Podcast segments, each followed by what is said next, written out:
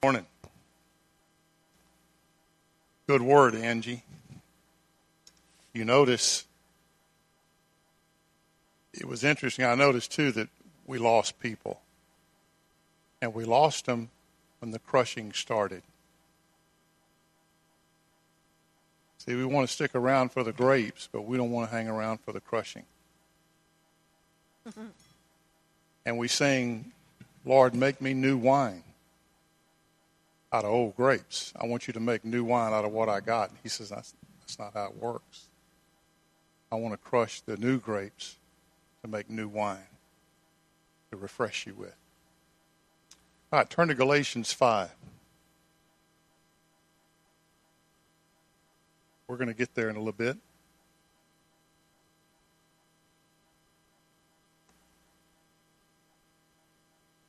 First of all, where's my temple? I have lost my spirit. She's in the nursery.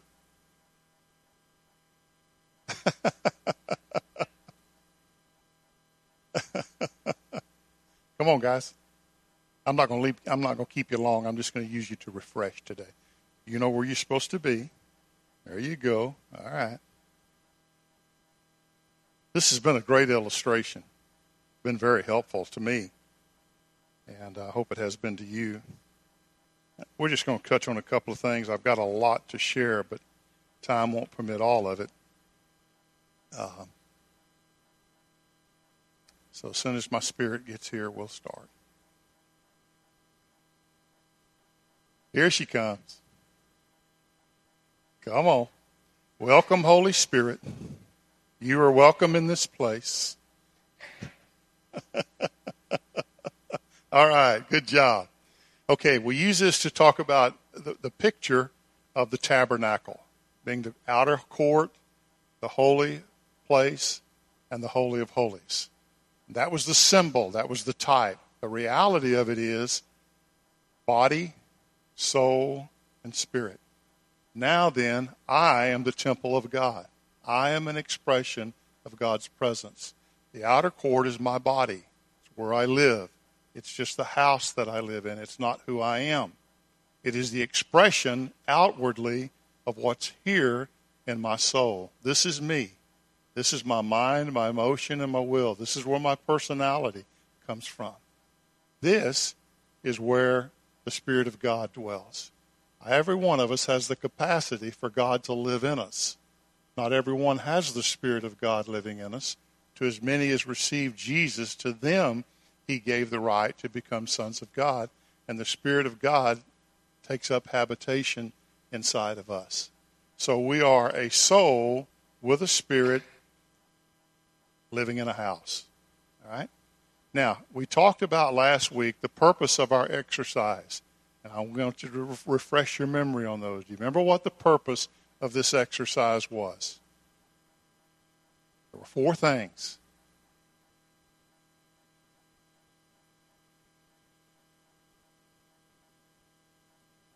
Okay, when you get those, we'll come back next week and we'll. Let me see if I can refresh your memory. The first one was to find the presence of God. Where does God live? God lives, for a believer, God lives here. He lives here. We look for him here. We want to feel him here. But the truth of the matter is, he lives here. This is where he abides. He said, In my Father's house are many abodes. Here's one, here's one, here's one, here's one, here's one. Places that he lives. And they make up the larger body of Christ or the temple of God. But each one of us is a temple of God because the Spirit of God lives here. First one was, where does God live? How to find him. What's the second one? To value God's presence. How important is this to us? How important is this Spirit to us? Do we guard it? Do we care for it? Do we nurture it? Do we eat on it? Do we drink from it? Is our emphasis out here, how we look, how people see us? Is our emphasis here, how we feel about life, our own understanding and our imaginations and our, our brain? Or is it about the Spirit of God that lives in our side of us? What was the third purpose? So, to find the Spirit of God, to value the Spirit of God, what was the third one? Learn to go where He's at.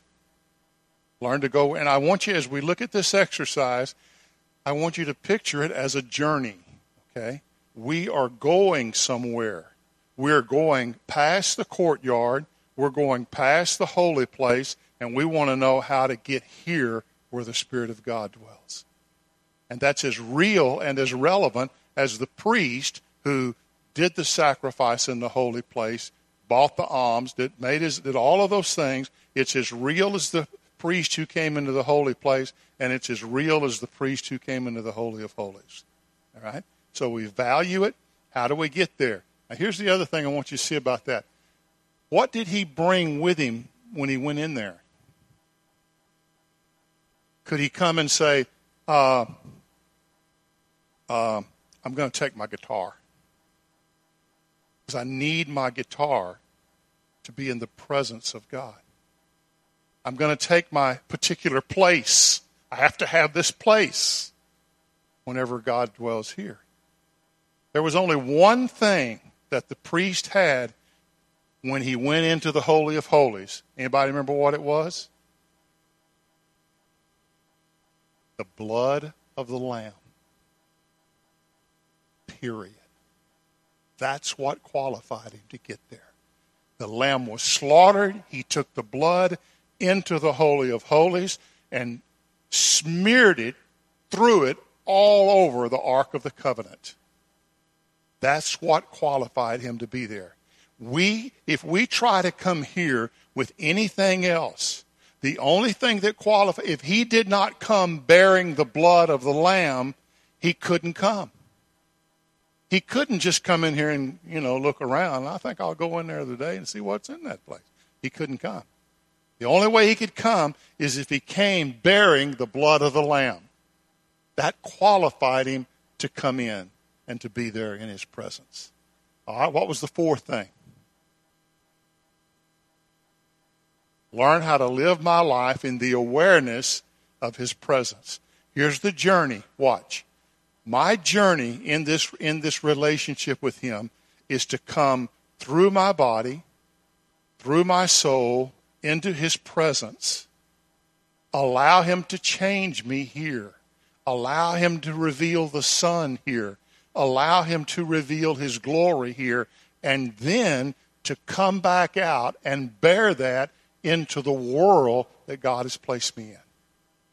That's the process. It's a cycle. I don't have the life of God out here. I have animal life out here. I don't have the life of God here. I have soul life here. The only place I have the life of God is here. And I must go here to allow God to do his work in me, through me, and my soul, expressed through my body to the world of what God is like, what his glory is like. Okay? So that's the purpose of the exercise. Find the presence of God, to value the presence of God, to find out how to get to the presence of God, and how to bear that glory in all of my life. Okay? Thank you guys. All right, now we're going to touch on some more about this. Now, do you remember the four words that I ask you to become familiar with? I'm testing you today. See if you've been paying attention here. You remember the four words that I said, become familiar with these four words determined, deliberate, intentional, and persistent. Okay, so what posture do I take in my journey through my body, through my soul to the presence of God? Determined? I'm going. Deliberate? Making a conscious choice. Intentional? I intend to get there. Persistent? If I don't hit it the first time, I'm going to come in it another time and I'm going to come back again, and I'm going to come back again. And I hear all the time people say, Well, I try to find the presence of God. And? And? Well, I didn't. So I quit. We don't say that, but that's what's inferred. Well, I tried that. I tried to go into the whole, I try, and I just, so I just quit. So you're satisfied with what you got? You satisfied with where you're living and what you have? There's another word I want you to understand, and that word is the word incidental. Okay? Incidental. Let me give you Webster's definition of incidental being likely to ensue as a chance or a minor consequence,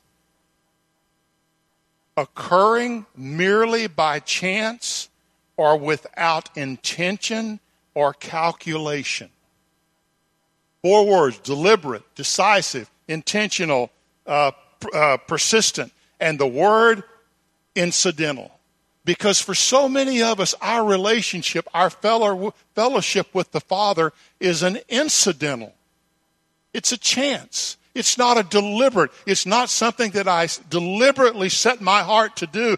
I am going to find the presence of God. I am going to go there. I'm going to live there. I'm going to dwell there. I'm going to be in His presence.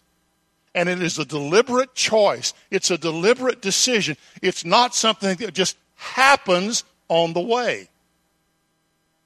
Now, I understand there are all kinds of expressions of fellowship.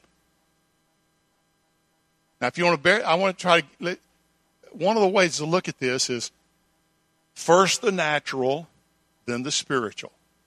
The natural is a picture of the spiritual. A natural reveals to us, many cases, how the spiritual works. So, my wife and I, we have a lot of incidental fellowship. Really. You ought to see us in the morning in our kitchen when we're both half asleep. We're incidental and all over the place. We get in a car, we drive somewhere. We're going somewhere. Well, what are you deliberately doing? I am deliberately going somewhere. She's with me, and incidentally, we're having fellowship. We're talking, we're sharing. Took us a long time to get here because I didn't want to talk and she didn't want to be quiet.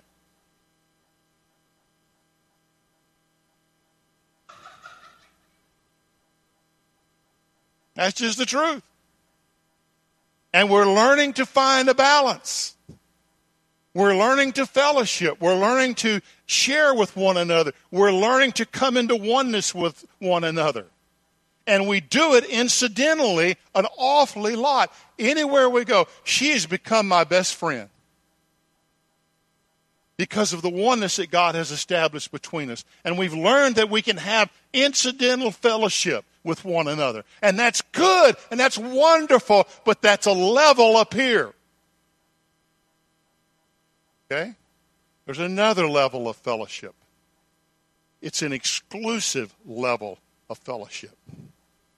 It's where the time and activity is exclusive to she and I. No one else is invited. I can't bring my iPad. Can't bring my phone. Can't do it while I'm exercising in the gym. Can't do it while I'm driving down the car. And I know I'm painting pictures in your mind that's just freaking you out and making you gross, but it's okay. There is a level of intimacy, there is a level of fellowship that can only be experienced when there's no one there but her and me, and it is deliberate, it is intentional, it is persistent. It's a whole new level. When the priest walked into the holy place, the Holy of Holies, he was deliberate, he was intentional, he was going somewhere. But he wasn't going with anything but the blood of the Lamb. That's all he had to take. Now, you have to decide at what level of fellowship do you want to experience with your spouse? How far do you want to go? What do you want it to be? Do you want to experience the deepest level of fellowship and intimacy that is possible, or do you want it to just be incidental? What about your fellowship with the Father? What do you want it to be? Will He show up while I'm driving? Sure, He will. It's an incidental affair because the deliberation is in driving the car where you're going. It's not in fellowshipping with Him. I'm talking about a fellowship with Him. I'm talking about a condition with Him. I'm talking about an intimacy with Him that it would be impossible to drive. You're not even aware of your room. You're not even aware of yourself. You're not aware of anything but the awesomeness, the wonder, the glory that's before you in the Father. And you can't even move. You can't even think because a word in that environment becomes a shout that interrupts everything. Because there's such an intimacy, there's such a fellowship taking place there, but it is deliberate. It's not incidental. It happens because I choose to do it. And it happens because when I don't get it right the first time, there's going to be another time. It happens when I don't get what I expected, I got what he wanted. And I'm appreciative for that. And I'm going back for that. So don't allow your fellowship with the Father just to exist around incidental experiences. It happened by chance. Yes, He will show up in any activity and in any environment. And if that's all you want, He'll let you settle for that. But if you want more, you want to be deliberate in your relationship and your search for Him and in your finding for Him, there's another way to do it, and there's more to be had. Now, I talked about the overview and gave you some homework last week. There were three things in the overview. First one was still my body. How'd your stillness go this week? Did you, get to, did you give it a shot? How'd that work out? Were you drawn out? Were you tempted to be drawn out? Were you tempted to give in to your? Sure, you are. We all are. But we're deliberate in our in our attempt to still our body. And then we talked about quiet our soul and receiving my spirit. The stillness, Psalms 46:10. Be still and know that I am God. Psalms 4:4. Tremble and do not sin. Meditate in your heart upon your bed and be still. Some people will ask, why is it important to be still? Here's why it's important. It's going to be very difficult to quieten your soul if I'm giving in to the demands of my body. Say that again. It's going to be very difficult to quieten my soul when I'm giving in to the demands of my body. It's important to find that stillness, that quietness, that place that's free from distractions as possible. Get comfortable. And the objective is to be able to do that anywhere, anytime, any place. Talked about the dental chair, talked about the doctor's office, talked about Walmart. Eventually, as we learn to do that, we'll be able to do that to still ourselves. The desires of the flesh will draw me from his presence, but only if I let it. There is nothing in my body that says I have to serve it. It's a choice, it's a decision. Learn to say no. And seconds will become minutes, and minutes will become hours, and hours will result in constantly. Okay? Talking about the stillness. Now, let's talk about quieting the soul.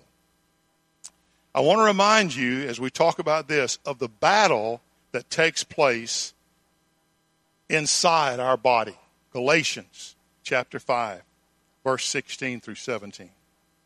But I say, walk by the Spirit, and you will not carry out the desire of the flesh.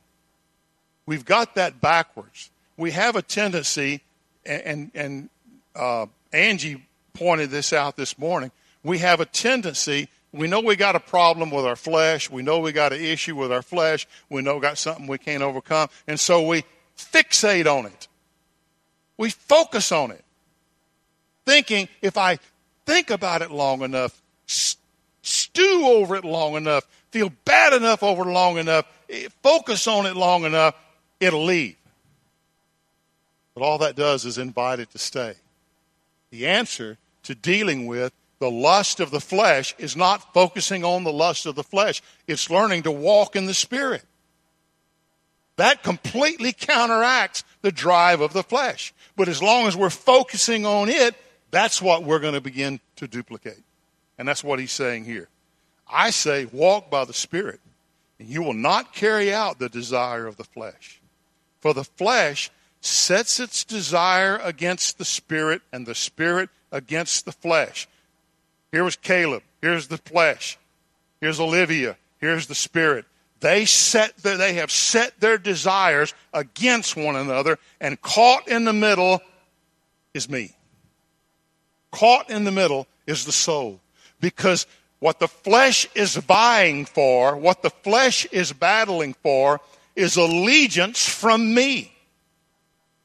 The Spirit is vying for allegiance from me. Now, I am owned by the Spirit, but I make a choice of who I'm going to serve. I can serve the desires of the flesh, or I can serve this, I can serve the promptings of the Spirit. But this warring that's going on is not something that's taking place in me, it's taking place over me.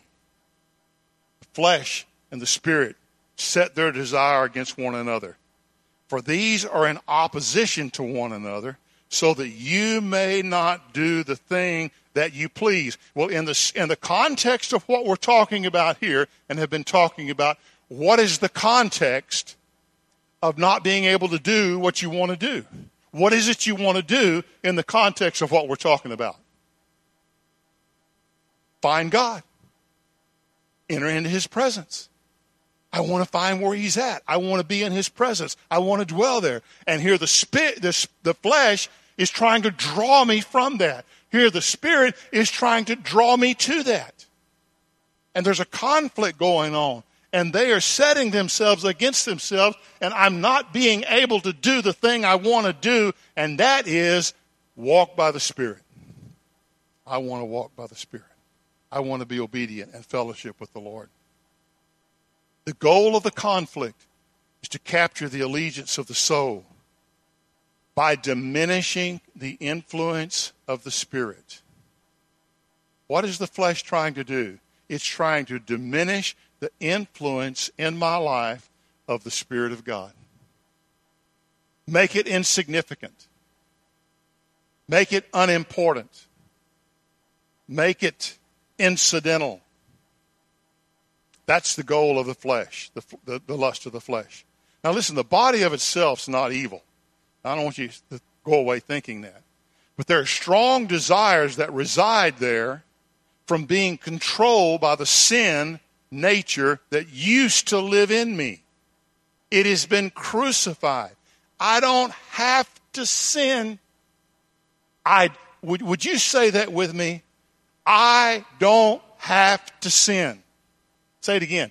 I don't have to sin. Feel like a hypocrite saying that? Huh? I thought I had to sin. I thought I just couldn't do nothing but sin. I don't have to sin. I don't have to sin. Why you sin? Because I choose to sin. Choose to do it. Nothing me, forces me to do it. The body itself is not evil, but there are desires that reside there that are contrary to the Spirit of God that used to rule my life. And it looks something like this. I want when I, I want what I want when I want it the way I want it. That's it. That's real simple. What's it look like? I want what I want. What's it look like? I want what I want when I want it, the way I want it, how I want it now. And then we apply that to God. God, I want you to fit in my plan. I want you to fulfill my dreams. I want you to fulfill my vision. I want you to fulfill my schedule. I want you to fulfill my goals. Instead of the humble posture that says, there is no goal, there is no dream, there is no vision, there is no schedule better than yours. What is yours for me, and how do you want me to walk in it? Now, the soul has many expressions. The soul can be dismayed. And all of these are out of, just out of Psalms. I can be vexed. My soul can be alarmed, can be anxious, it can be sorrowful. My soul can be joyful. My soul can be humble. My soul can be depressed. My soul can be in despair. My soul can be satisfied. That means it's filled to satisfaction. I've got everything I need and want. The soul can say, I have enough. The soul can refuse to be comforted. Some people just would rather be bummed out. Some people would rather just be anxious. Even when they're exposed to the reality of the truth, I think I'll pick anxious. Some people would rather worry. It's my calling in life to worry. That's how I show love as I worry. The soul can worry. The soul can be anxious. The soul can refuse to be consoled. The soul can be full of trouble. The soul can be delighted. It can find something to delight in. The soul can be heavy. But now listen. If I've ever met Christ, there are other expressions of the soul. One of those soul, one of those expressions is David said, "My soul pants for God." That means just like a deer that's thirsty for water, I want God. I cry out. My soul can cry out for God. My soul can thirst for God. Have you ever thirsted for God? Have you ever just had that longing in your heart? I, I don't want I don't want ministry. I don't want possessions. I don't want to be happy. God, I want you. I want you and all of you that I can get. My soul can take refuge in God for protection, for care, for comfort. My soul can seek God. You ever had a desire to seek God? I just, I, I, I, you know what? Today, I found out where God is. He's here. I'm going after God. I'm going to seek Him. I'm going to seek His presence. I'm going to seek to live there. I'm going to seek to value it because He has come to live in me. I'm going to seek Him. I'm going to follow hard after God. There are going to be times that pursuing God is not going to be easy. I don't care. I'm going after God. I'm going after Him. Now, listen, we can fellowship anywhere.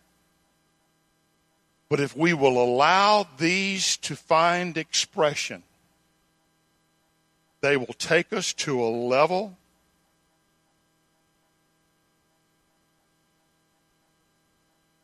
that we can't find until we're still and alone and consumed by Him.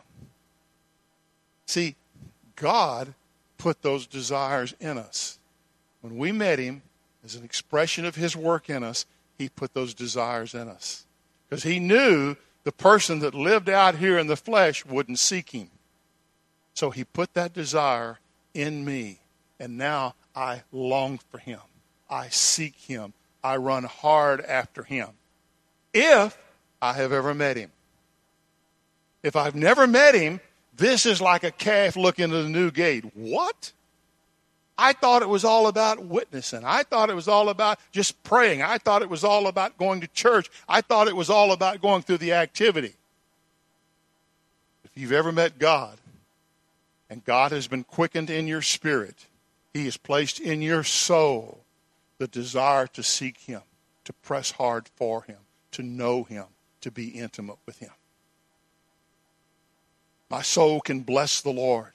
The word bless means to kneel by implication, to bless God as an act of adoration. My soul can praise the Lord, to boast, and thus to be foolish in celebration. My soul longs for God. my soul can be bold with strength from God. What determines which I choose? What determines which will be relevant in my life? My choice. What am I going to choose? See, this soul right here, this is where the will lives. And the will is the closest thing. A will is the closest thing to natural man. It's the closest thing in natural man that looks like deity. The will is the closest thing to deity, the ability to choose. It's the closest thing to God that resides in natural man. He has given me the opportunity to choose life or choose death. I choose. I pick. I decide which one I want to be expressed in my life. You say, well, I would never choose death. No, but I would choose to hold on to thoughts and beliefs that will result in death. I will choose to hold on to thoughts and beliefs that will result in death. Thoughts have consequences. What I think has a consequence. What I grab hold of that runs through my mind and it choose to believe has a consequence. That consequence is either life or death. It is important to learn to quiet the soul, to distinguish what's going to bring life and what's going to bring death. Psalms 62 1. My soul waits in silence for God only. From him is my salvation. He only is my rock and my salvation, my stronghold. I will not be greatly shaken. That word salvation means aid, deliverance, prosperity, welfare. My soul waits in silence for God. It's been stilled. Psalms 131. O Lord, my heart is not proud nor my eyes haughty. Nor do I involve myself in great matters or in things too difficult for me. Surely I have composed and quieted my soul like a weaned child rest against his mother. My soul is like a weaned child within me. Now, why would a child that no longer nurses. We can get that. A child that nurses, they're going to find comfort in their mother's lap, close to them. But he says, My soul is like a weaned child. What does a weaned child come for? Her presence. Her presence. I'm not looking for food. I'm not looking for anything. I just want to be with you. Abby was a great example of this. Abby was like, she just, she was her, she knew one speed wide open. I mean, from the time she, you know, they say you teach your kid to walk and talk early, and the rest of the life you teach him to sit down and shut up. Well, she never did. She just always was moving, even whenever she was young.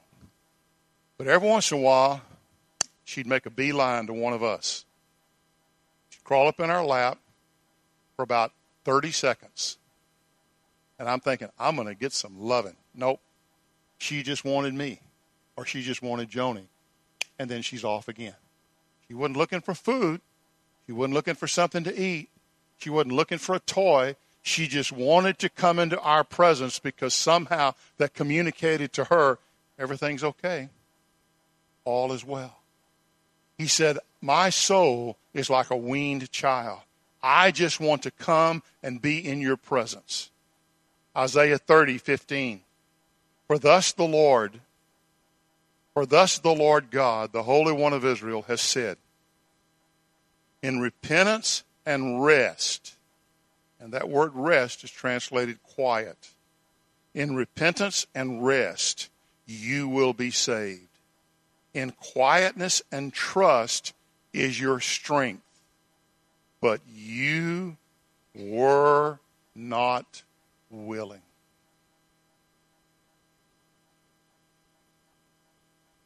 You were probably out trying to find strength on your own. You were probably out trying to solve your problems on your own. You were probably tr- out trying to fix this circumstance on your own. You were probably out trying to change this person on your own.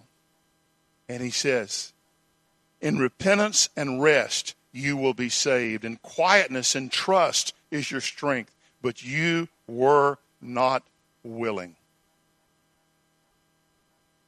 Voices from the flesh will either entice us to remain in our imagination and emotion or to give place to the desires of the flesh, physical activity. Both serve to keep me from the presence of God. The desires of the flesh are going to pull me from the Spirit of God, going to offer a route that's not going to lead me to the Spirit of God. Okay? It's going to offer suggestion. It's going to offer plans. It's going to offer ideas. It's going to offer all kinds of things. But the end thereof, there is a way which seems right to a man, but the end thereof is death. Its purpose is to draw me from the presence of God. If I choose to buy into it and go that way. Both serve to keep me from God's presence. Listen, the voice of the flesh shouts. The voice of the flesh demands. The voice of the flesh insists. This needs to be done right now. You're trying to find the presence of God. You're trying to be still in His presence. You're trying to quieten your soul. And the flesh says, You have got to change the filter in that air conditioner your air conditioner is going to burn up before you leave this room if you don't go do it right now. You have got to get up and do this. It's important that you do this. If you don't do this, nobody else is ever going to do it. And you have two minutes to do it. Go. Sound familiar? Where do you think that comes from? That's the flesh. Insisting, demanding, beckoning, calling, crying, screaming, get out here and do this now. voice of the Spirit is quiet, gentle, whispers. It draws me into God's presence. If my soul is screaming and I have given servitude to it for so long, it's going to be very difficult to hear the quiet, gentle drawing of the Spirit of God in my life. because it's become so strong. It's become so demanding. Francis Fenelon, you ever read anything by him? Him and Michael Molinos and Madame Guyon, those are three classic writers. Francis Fenelon put it this way He says, Do not listen to your imagination, which is too lively and full of fanciness. This excessive activity dries up your inner life. How can you expect God to speak in that gentle and inward voice that meets the soul when you are making so much noise with your rapid thoughts? Like a machine gun. Quieting my soul is not done in order to get God to speak. You've got to get that around your heart. Quieting my soul is not done in order to get God to speak. Because we're going to learn to quiet our, we're going to learn to still our body, and we're going to learn to quiet our soul. We're going to learn to be still because we're going into the presence of God as God is going to tell me things that are wonderful and glorious that nobody knows. And I still my body and I quiet my soul, and I don't hear a word, and I get disappointed because my expectation was God was going to tell me something because of what I did. Quieting my soul is not done in order to get God to speak. Quieting my soul is done in order that I might hear God when He does speak.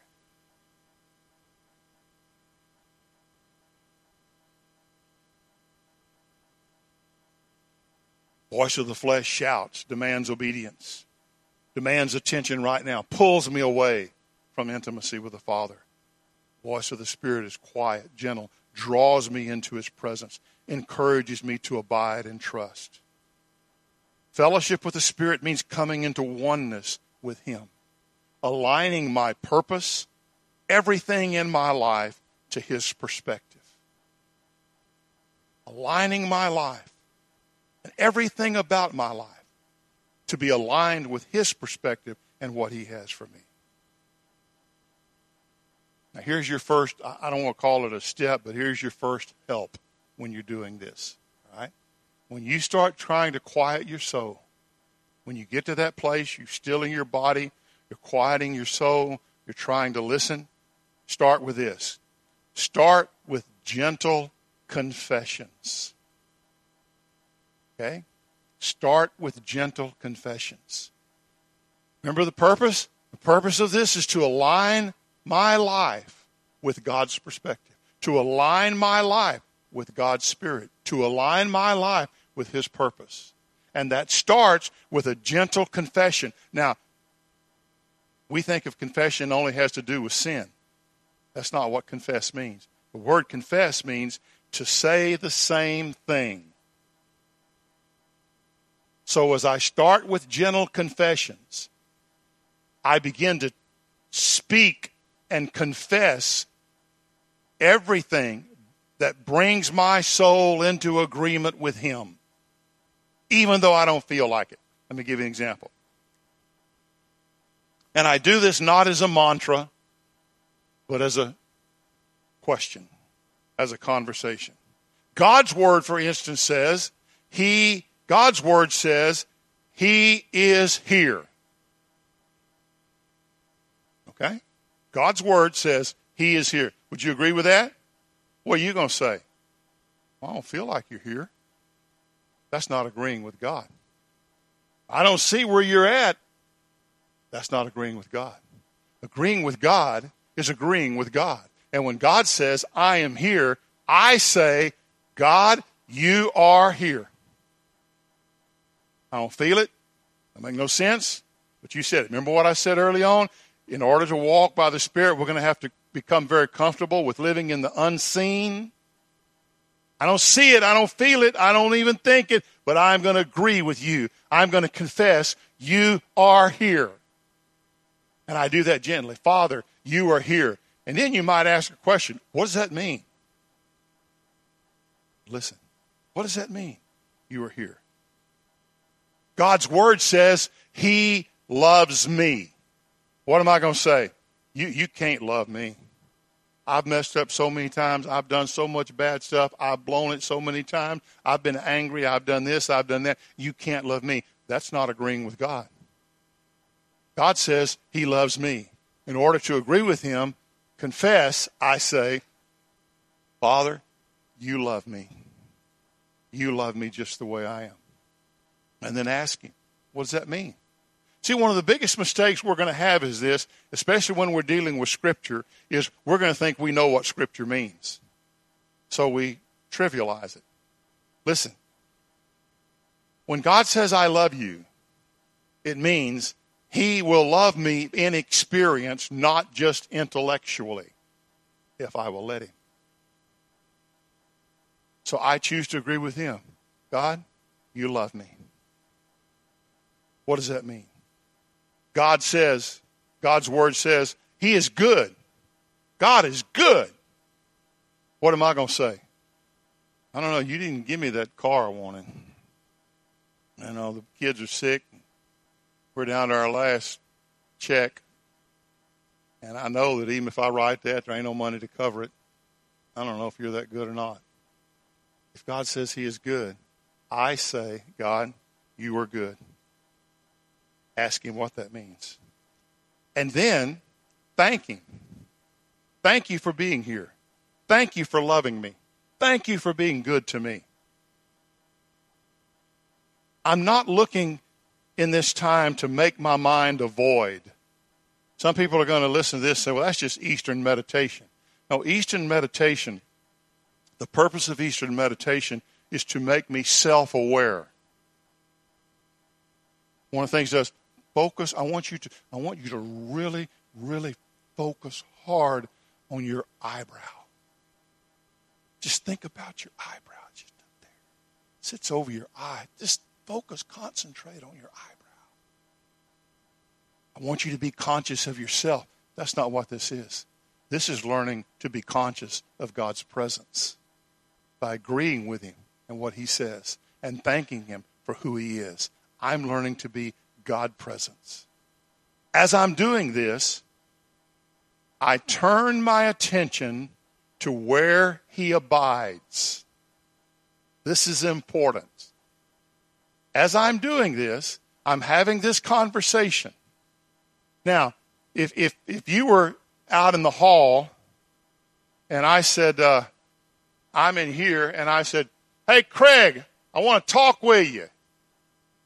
Craig would go where I am. He would give me his attention because this is where I am. Whenever we talk to God, when we fellowship with Him, we turn our attention where He is. Where is He? Where is He, Caleb? Right there. He's right there. Turn my attention here because He's here. I don't go, I know you're up there somewhere, you know, and I, I, I just, I pray, I hope I've been good enough to get this prayer out of this room because it's got so far to go. I'm not sure it's going to make it. I know you're in China trying to straighten things out and you're trying to find a cure for this COVID, but you know, I, I eh, eh, if you just can fit me in. And then there's always the doubt that the enemy brings. Yeah, he didn't hear you. He's busy. He's here. Turn my attention here. Because that's where he's at. He's right here. He lives in me. Whenever Exodus 3:14, when God when Moses asked God, God called Moses to go, and he asked Moses, asked, Moses asked God, Who do I say sent me? Remember what I said? Remember what God said? I am that I am. What? I am that I am. That statement meant a lot of things. But most importantly, I think it meant I am present. I am past present. I am present present. I am future present. I am for us to learn that God is present, that He is the I am, that He lives here, starts with me praising Him. It starts with me confessing what He says about me, thanking Him for what He says about me, praise Him for who He is. Well, I don't feel like praising. I just don't feel like praising. Listen to this, and I'm going to close with this. A heart of praise a heart of praise comes by yielding to a voice of praise from my lips. A heart of praise will come from yielding to a voice of praise that comes from my lips. When I don't want to praise and Michael's praising God, that ain't doing me no good. I ain't getting that at all. How's it going to be relevant to me? I'm going to believe that God says He is worthy to be praised. And I'm going to praise Him even though I don't feel like it. Asking Him to turn my heart to where my heart praises, not just my lips. But it starts with my lips. Look, you're going to tell yourself something. You're going to gripe or you're going to complain or you're going to be critical or you're going to be something. You're going to tell yourself something. Why not tell yourself praise? That's reality. He is worthy to be praised. As I begin to do that, He begins to turn my heart where I have a heart of thanksgiving And I'm not just giving thanks, although that's the start. That's the beginning of it. All right, I got a lot more. We're not going to finish it up right today. Any questions over stilling the body or quieting the soul? We've just gotten into the soul thing. Any question? You see the war that goes on here? It's not a war in you. There's not a good dog and a bad dog in you, okay? There's not an old man and a new man. There's not a new creation, an old creation. You are a brand new creation. And your will has been freed. And the enemy knows that. But if he can entice you to choose what he wants, he's winning. But it's not you. It's not you. You're a brand new creation in Christ. Any questions? Boy, you're getting this good.